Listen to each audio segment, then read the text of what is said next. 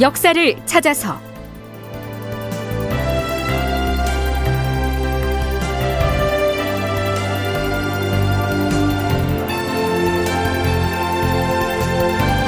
제 976편 이순신의 죽음 외면하는 선조. 극본 이상락 연출 최홍준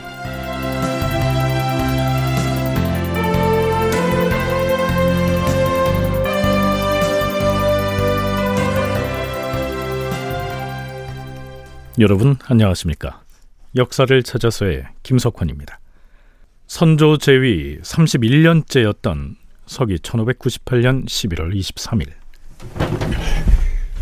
주상전하, 제독 유정의 접반사인 좌이정 이덕형이 급히 계문을 보내왔사옵니다. 좌상의 계문이라면 남의 상의 전황을 적은 것인가? 무엇이라 했는가? 나흘 전인 11월 19일 4시에 순천 외교성에 마지막으로 남아있던 외적들이 모두 철수하여 바다를 건너갔다고 하옵니다.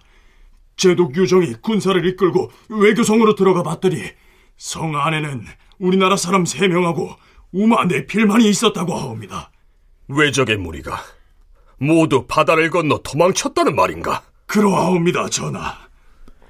7년 동안 이어져 오던 전쟁이 드디어 막을 내렸다는 소식이 이때 처음으로 임금인 선조에게 보고됩니다. 이후로 임진왜란의 마지막 전투였던 노량해전의 전황이 속속 보고되죠. 다음 날인 24일. 이산의 윤두수, 정탁 등의 대신들이 급히 편전으로 들어옵니다. 전하, 우리나라가 외적과 7년 동안이나 대치하고 있었지만 외적이 진을 치고 있는 군영은 하나도 섬멸하지 못하고 외적의 우두머리로 하여금 버젓이 바다를 건너가게 하였으니 원통하고 분한 마음이 어찌 한이 있겠사옵니까? 하오나 전하, 백성들은 모두 흩어져 버려서 군량 수송이 곤란한 지경인 탓에 나라의 형편이 마치 끊어지는 목숨과 같이 위급한 상태였사옵니다. 외적이 만약 얼마라도 더 머물렀더라면 매우 어려운 지경에 처하였을 터이옵니다. 하온데 다행히도 동로군, 중로군, 서로군 등 삼로군이 상대하던 외적들이 일시에 도망을 쳐버렸으니 하늘이 도와서 그런 것이 아니겠사옵니까? 이는 종묘 사직과 백성을 위하여 매우 다행한 일이므로 신들이 기쁨을 견딜 수 없어 이렇게 달려와서 아르는 것이옵니다. 경들의 뜻은 알겠느니라. 이때까지만 해도 일본군이 모두 바다를 건너 물러갔다는 소식만 전해졌을 뿐 노량 해전이 어떻게 전개돼서 결국 승전을 거두었는지에 대해서는 까마득히 모르고 있었죠. 그럼에도 불구하고 이산해 등의 대신들은 적군이 물러갔다 이렇게 기뻐하고 있는데요. 이 대목을 선조실록에 기록했던 사관은 매우 비판적인 논평을 덧붙이고 있습니다. 이 외적은 실로 우리나라가 언젠가 기어이 갚아야 할 원수이다. 백성들을 짓밟고 종묘 사직을 폐허로 만들었으며 왕릉까지 훼손하는 참혹한 짓을 자행했으니 차마 말로 옮길 수 없는 만행을 저질렀다. 군신 상하가 마땅히 조석으로 와신 상담하여서 기필코 이 외적을 멸망시키고 말아야 할 것이다. 그런데 태연하게 세월만 보내고 있다가 끝내 외적의 괴수가 군대를 철수하여 바다를 건너가는데도 외장을 죽여서 치욕을 씻지 못하였으니 임금을 모신 신하들은 죽어도 죄가 남을 것이다.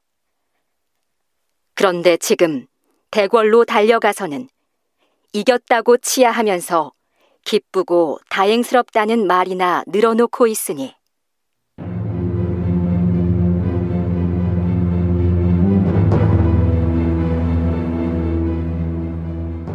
다음 날인 11월 24일 명나라 군문도감에 파견된 조선인 낭청이 선조에게 이렇게 보고합니다. 전하, 방금 명나라 수군 제독 진린의 휘하 군관이 전한 바에 따르면 외적의 배 100척을 포획하였고 200척을 불태웠으며 외적의 머리 500급을 참수하였고 180여 명을 생포하였다고 하옵니다. 하운데 그가 말하기를 이 총병은 죽은 것이 분명하다고 하였사옵니다. 이 총병은 죽은 것이 분명하다. 이렇게 말했다는데요. 여기에서 명나라 제독 진린의 휘하 군관이 말했다는 이 총병은 곧 이순신을 말합니다. 선조가 노량해전의 승전보와 함께 이순신의 전사 사실을 처음으로 듣는 순간인데요. 자, 이때 선조는 어떤 반응을 보였을까요? 선조실록에는 이렇게 적고 있습니다. 임금이 알았다고 말하였다. 이순신이 죽었다는 소식을 처음 접하고 선조가 보인 반응은 알았다 라고 말하는 게 전부였습니다. 조금 뒤에는 승정원의 보고가 이어지죠. 주상 전하, 방금 군문도감의 낭청이 와서 말하기를 군문 형계가 즉시 명령을 내려서 제동 유정과 동일원에게 군사를 거느리고 부산으로 가서 집결하게 하고 또한 수군 제독 진린에게도 부산으로 가서 집결하도록 명했다고 하옵니다. 도승진은 이어서 이렇게 덧붙이죠. 주상 전하, 그리고 이순신이 전사하였다고 하옵니다. 명나라 군문에서 말하기를 후임 통제사를 즉시 차출해야 한다고 하였사옵니다. 어떤 사람을 이순신의 후임으로 차출할 것인지에 대해서는 내일 날이 밝기 전까지 통지해달라고 하였사옵니다. 어, 알았다. 오늘은 밤이 깊어 후임을 정할 수가 없다. 내일 아침에 비변사로 하여금 새로운 통제사를 천거해서 차출하도록 하되 모든 일을 승정원이 살펴서 시행하라. 자, 이번엔 명나라군 총사령부로부터 이순신의 죽음을 공식적으로 통보받은 것인데요. 선조는 이때에도 이순신의 죽음에 대해서는 이런 반구 언급이 없습니다. 가령 뭐 애석하도다 이런 의례적인 애도 표시마저 하지 않은 것으로 되어 있습니다. 어떻게 이해해야 할까요? 서강대 계승범 교수는 그 배경을 이렇게 설명합니다. 선조 입장에서는 자신의 전체 작전 지휘권을 행사하면서 이순신을 내리고 원균을 삼도수군 통제사에 앉힌 것이죠. 근데 문제는 뭐냐 하면은 자기가 후원하던 원균이 외란 초기에도 별로 싸우지도 못하고 도망쳤고 이순신은 연전연승했고 지금 정유재란 직전에 잘 있는 이순신을 끌어낸 사람도 선조 자신이고 선조가 앉힌 후임자가 원균인데 원균은 또 참패했죠. 그러니까 할 수 없이 여론에 밀려가지고 이순신을 다시 복귀시켰는데 또 명량에서 기적 같은 승리를 거둔 겁니다. 이거는 뭐냐 하면은 국왕의 입장에서 볼 때는 이순신이 눈에 가시죠. 이런 역학 구도가 있는 것이에요. 자, 이제 비록 이순신은 전사하고 없지만 만일 그의 죽음이 백성들에 의해서 노량해전을 승리로 이끈 영웅적인 희생으로 추앙받는다면 어떻게 될까요? 한때 그를 투옥시켰다가 백의종군의 길로 내몰았던 선조의 처지가 썩 난감하게 되겠죠. 7년 동안의 전쟁을 수행해 오는 동안 국왕인 자신의 권위는 이미 추락할 대로 추락한 상황인데 말이죠. 총신대 송웅섭 교수의 견해는 이렇습니다. 자신은 이 전쟁으로 인해서 말할 수 없는 곤욕과 치욕을 당하고 있는데 반대로 이순신이라든가 뭐 세자였던 광해군 이런 사람들은 어, 전쟁을 계기로 해서 국민들의 전폭적인 지지 또 이제 신료들의 어떤 긍정적인 평가 이런 걸 받게 되니까 일단 선조 입장에서는 그런 것들이 불편하게 여겨졌고 또 선조의 왕명에 적극적으로 이순신이 따랐던 것은 아니잖아요. 조정에서 명령을 내렸을 때, 출전의 명령을 내렸을 때도 그거를 현장에서 자신의 판단 속에서 조정의 명을 이제 어긴 이런 일들은 선조가 곱게 볼 수가 없는 부분인 것이죠. 그렇기 때문에 아, 이순신의 사망이라고 하는 것이 한편으로 선조의 입장에서는 이 골치 아픈 문제, 그동안 그 이순신에 대해서 이제 불편하게 생각했던 이런 것들이 그냥 깔끔하게 정리된 본인이, 본인이 의도하지 않았지만 정리된 그런 부분이었고. 전쟁이 마무리됨과 동시에 마침 이순신도 전사에서 사라져 버렸다. 이것은 그동안 선조를 불편하게 했던 부분이 일거에 정리가 된 셈이어서 한편 홀가분했을 것이란 얘기입니다. 자, 그렇더라도 모름지기 임금이라면 7년여 동안이나 수군을 이끌고 바다를 지켜왔던 신하의 그 죽음에 대해서 의례적으로나마 애도를 표했어야 마땅할 테지만 아, 글쎄요. 선조는 그만한 그릇이 못 됐던 모양입니다.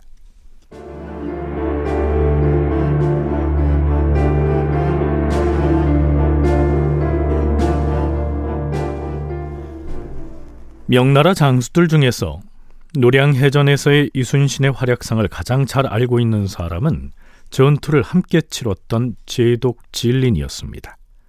11월 25일 진제독이 다음과 같은 내용의 개첩을 전해옵니다. 조선국 국왕께 아래입니다. 우리 중국과 조선의 수군은 지난 11월 19일 인시부터 4시까지 노량 앞바다에서 외적에 맞서서 대대적으로 전투를 벌였습니다. 그 전투에서 통제사 이순신은 누구보다 앞장서서 외적과 싸우다가 탄환에 맞아서 그만 운명하였습니다. 이순신의 충성은 국왕 전하께서 더 잘 알고 계실 것이니 다시 말하지 않겠습니다. 다만 통제사의 직책은 하루라도 비워둘 수가 없습니다. 생각건대 이순신으로 이어받게 했으면 좋겠는데 어떠할지 모르겠습니다. 바라건대 유념하시어서 조속히 결단하십시오.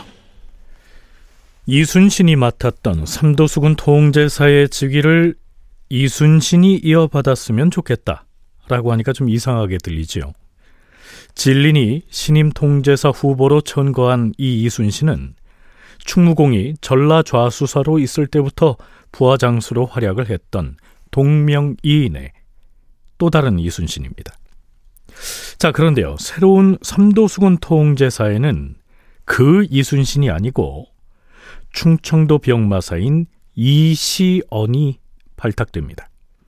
명나라 수군제독 진린이 앞에서 보낸 개첩에 대해서 선조가 보낸 답장은 이렇죠. 진제독이 수군 함대를 이끌고 노량에서 외적을 막고 여러 장수들보다 용기 있게 앞서 나아가 외선을 쳐부순 덕분으로 대첩을 거둘 수 있었습니다. 무수한 외적을 죽임으로써 원수의 사나운 기운이 깨끗이 사라지고 장군의 위험은 멀리까지 퍼졌습니다. 통제사 이순신은 장군 휘하에서 힘을 다해 싸우다가 탄환을 맞아 갑자기 운명하였으니 참으로 측은합니다. 하지만 통제사라는 직책은 삼도의 수군을 총괄하기 때문에 그 적임자를 가리는 것이 매우 어렵습니다. 이미 충청병마사 이시연을 기용하기로 정하였습니다. 보내온 당부대로 하지 못했으니 용서를 바라겠습니다. 해상에서 비바람을 무릅써야 하고 날씨마저 몹시 추운 때를 당하였으니 더욱 몸을 소중히 하십시오. 이만 줄입니다. 네, 물론 선조로서는 명나라 장수를 한껏 축혀 세워야 할 처지였겠지요. 하지만 노량해전에서 이순신과 연합작전을 폈던 진린 자신이 이순신은 누구보다 앞장서서 용감히 싸우다가 전사하였다. 이렇게 증언을 했음에도 선조는 이순신이 한낱 진린의 휘하 장수로서 명령을 수행하다가 죽은 것처럼 남 얘기하듯 말하고 있습니다. 자, 이 상황을 총신대 송웅섭 교수는 이렇게 분석하죠. 명나라 장수나 명나라 측의 입장에서는 이순신이 굉장히 고마울 수밖에 없거든요. 가장 열심히 쌓았고 이순신의 분전이라고 하는 것이 명예 희생을 줄여줄 수 있는 것이었으니까 그런 측면에서는 이해관계라고 하는 면에서는 명예 입장에서 이순신은 굉장히 공로대로 인정해줄 수밖에 없는 부분이 있었던 것이었고 그래서 그의 죽음을 선조 앞에서 굉장히 안타까워했지만 선조 입장에서는 이순신이라고 하는 아, 훌륭했지만 자신의 어떤 정치적 이해관계라든가 뭐 이런 것과는 맞지 않아서 그의 죽음에 대한 그런 깊이 있는 애도라든가 아니면 뭐 현창하는 일들에 적극적으로 나서기가 어려운 측면이 있었다고 보여집니다.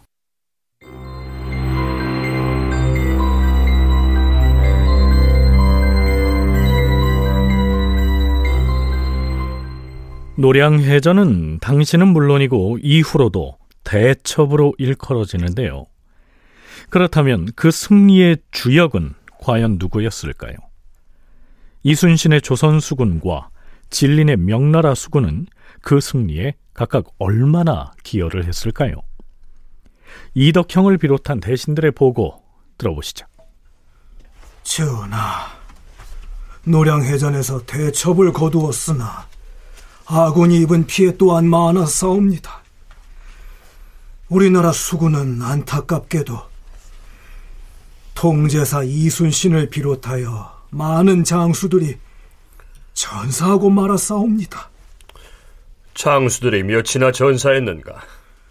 오랫동안 이순신 휘하에서 싸워왔던 가리포 첨사 이영남을 비롯하여 나간 군수 방덕용과 흥양 현감 고득장 등 장수와 군관들만 해도 스물한 명이나 이번 해전에서 희생되어 싸웁니다.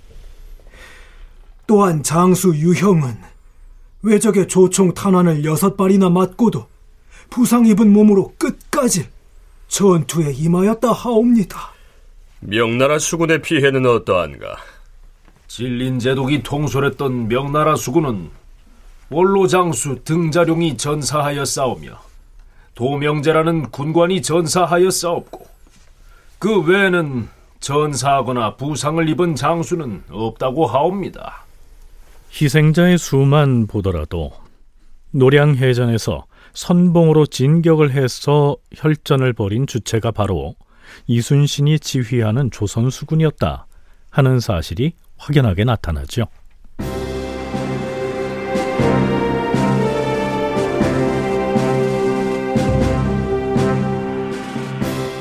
이순신이 전사하고 나서 일주일이 지난 11월 26일 선조는 명나라군 총사령관인 군문 형계의 관사로 행차를 합니다.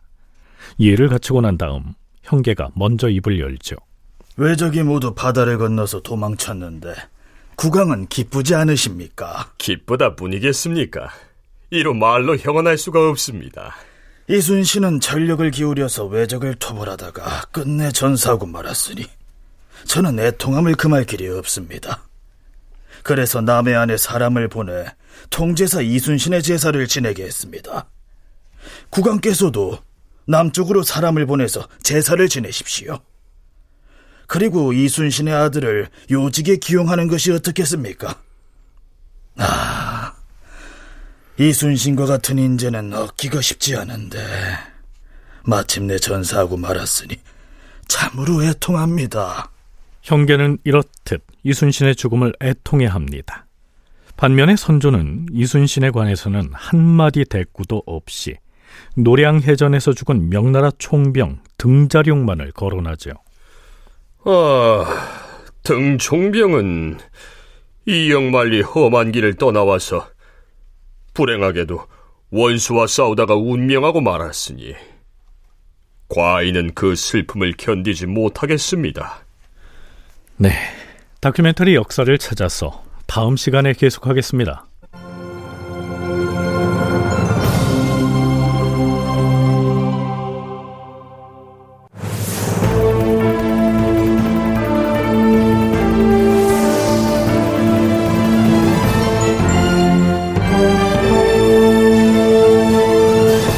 다큐멘터리 역사를 찾아서 제 976편 이순신의 죽음, 외면하는 선조. 이상락 극본 최홍준 연출로 보내드렸습니다.